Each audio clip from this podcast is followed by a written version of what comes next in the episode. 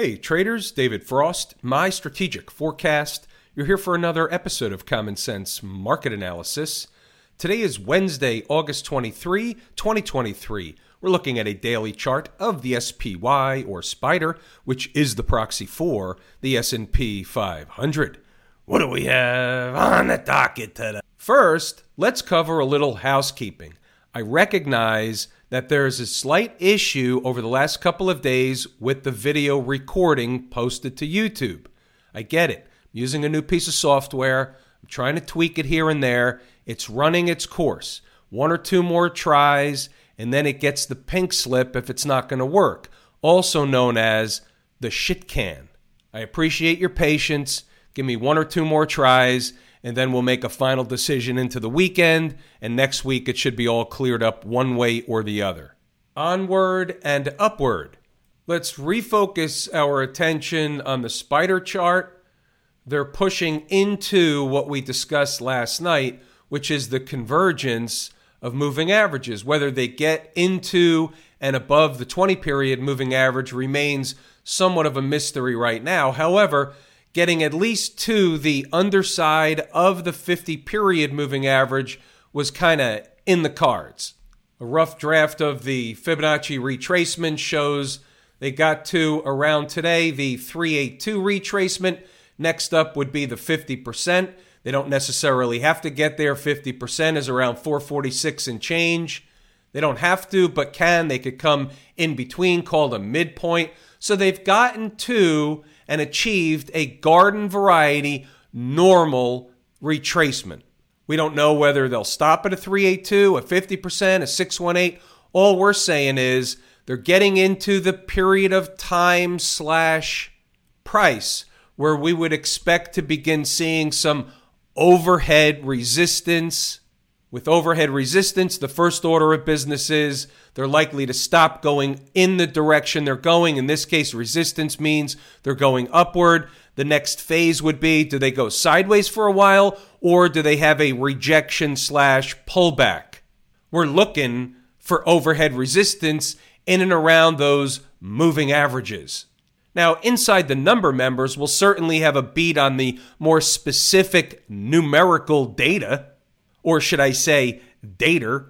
We start providing that information right around zero dark 30 in the morning. As an aside, we have a relatively large or important earnings announcement in NVIDIA.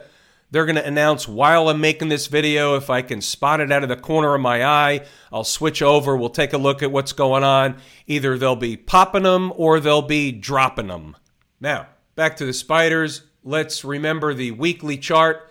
This is a pullback in an uptrend from a weekly chart perspective. Nothing special, just a normal garden variety pullback. They didn't even get to the 20 period moving average or home base, but what they did do is they came back toward home base as home base or the 20 period moving average was creeping up, giving price and time an opportunity to converge. Whether they hit it or not doesn't matter. They came back toward home base. We talk about it all the time. All charts act and react the same way.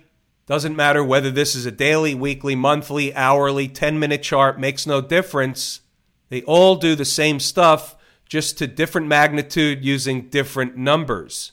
Let's also not lose focus on what's happening later this week. We have the what's called Jackson Hole boondoggle situation. Could be a market moving event, could be a great excuse to move the market, whether they trade up into the boondoggle and a sell the news event or they end up with follow through as a result of the news event. Either way, we don't know in advance. What we do know is it's a great excuse to move the tape. Does that get him up into those moving averages? Very possible. Whether a run up into and a reversal from, something like that, we're going to expect the unexpected, but we're going to expect movement around the boondoggle situation. Jackson Hole boondoggle. Now, we're going to switch gears a little bit tonight.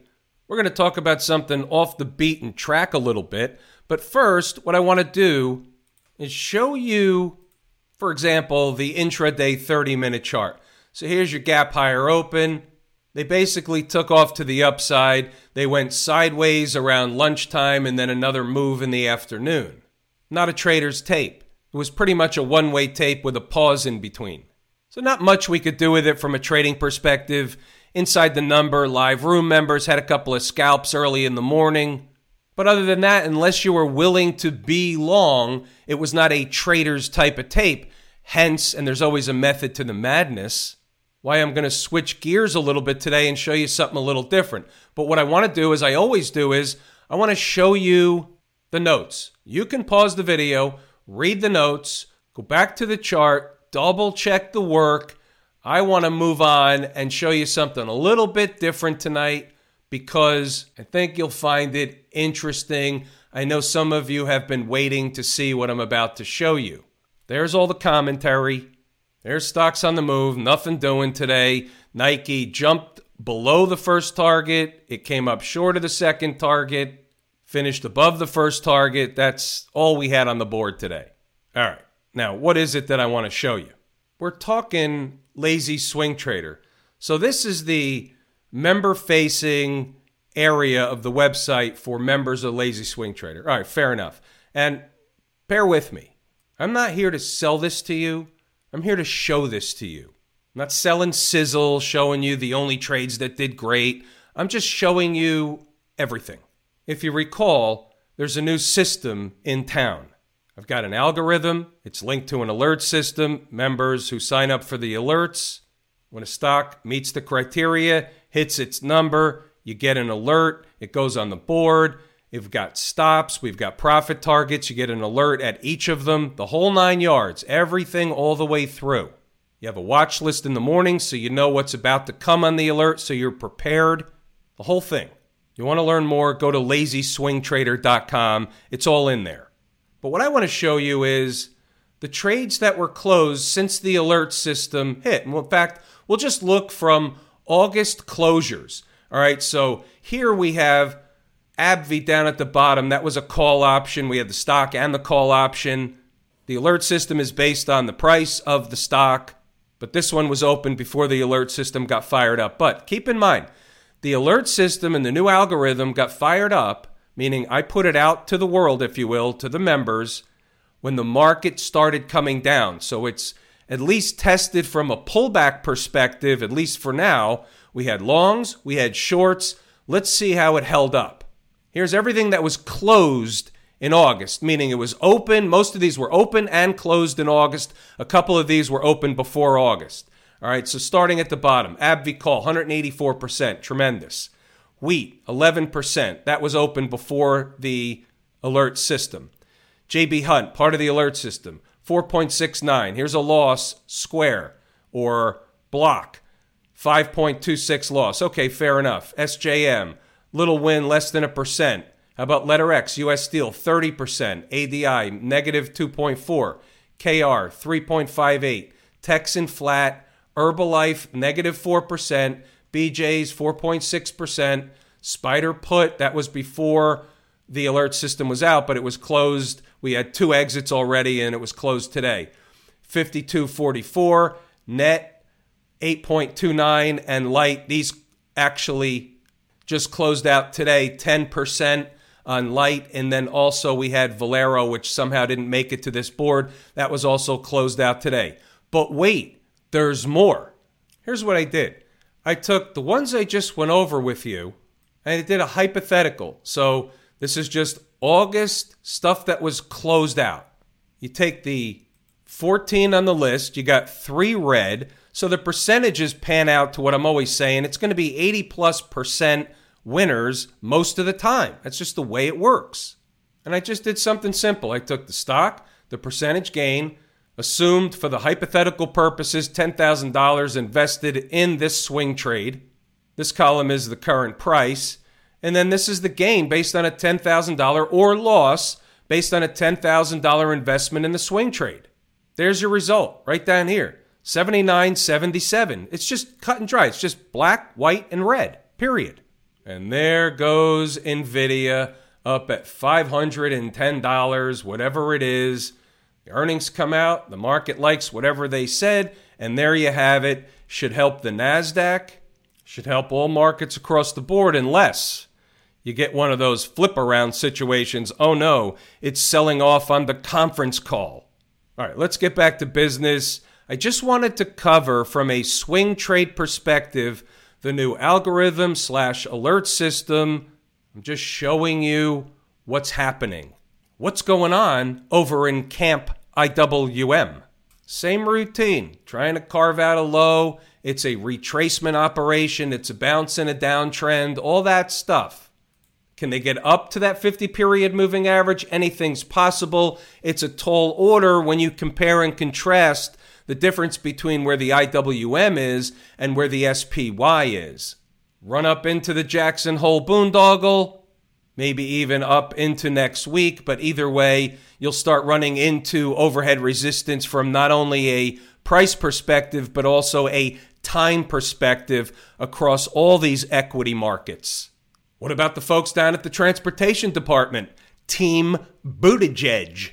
Still having trouble with that 50 period moving average. They're hugging it, but they can't really get above yet. They had a flip around this morning. They finished strong on the day, but still yet to get above that 50. And what they're actually doing, if you just look at this thing from a logical, common sense perspective, they're just making a bearish, flaggish pattern after the move down. Until they break the chain, that's what they're doing. How did they break the chain? Convincingly get back above that 50 period moving average and start heading up toward, in the vicinity of, or at least in the direction of that 20 period moving average. Other than that, it's a bearish pattern in a bounce slash retracement formation. What about the Q people? Right into just about the convergence of the 50 and 20 period moving average. We talked about this last night. We talked about this in the live room today, and here they are basically almost touching it during today's trading session. Pretty big update for Team Q. If Nvidia stays up, you'll likely see them spike through and more upside tomorrow, unless you get the flip around, crap out situation in Nvidia. And that's right, it's not Nvidia, it's Nvidia. Kind of like dater, poster, soder. What about the financials, the XLF? Well, again, finished positive, finished near the highs of the day, but still yet making a bearish, flaggish pattern underneath the convergence or underneath the 200 period moving average, and you've got the 50 right above. You've got the 20 down sloping. The longer this goes sideways, if they do, without getting above these moving averages, the more pressure there will be over time to the downside. Jackson Hole boondoggle is a great excuse to move the tape. Financials, other equity markets, all kinds of stuff bonds, precious metals, you name it. Now, this one's interesting. Good old smash mouth.